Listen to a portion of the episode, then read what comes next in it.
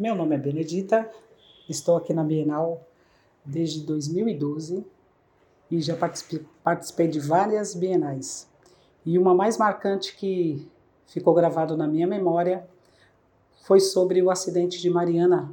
Então tinha uma obra muito interessante, um painel com o gráfico todinho lá da cidade de Mariana e representou para minha vida que nós devemos agradecer todos os momentos, minutos e segundos e tudo que nós temos conquistado até hoje, que é muito importante.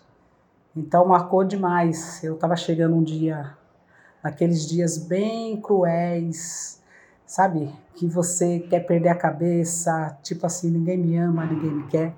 Chegando em casa nesse dia, liguei a TV, tirei o meu sapato e, olhando para a televisão, a primeira história que eu vi foi de Mariana. Fiquei muito triste. Então eu pude entender que eu sou privilegiada. Vi muitas famílias sofrerem, perderem entes queridos. Então hoje eu coloco para minha vida. Eu aproveito cada minuto, cada dia, segundo, o mais importante. Aproveito todas as formas que eu posso.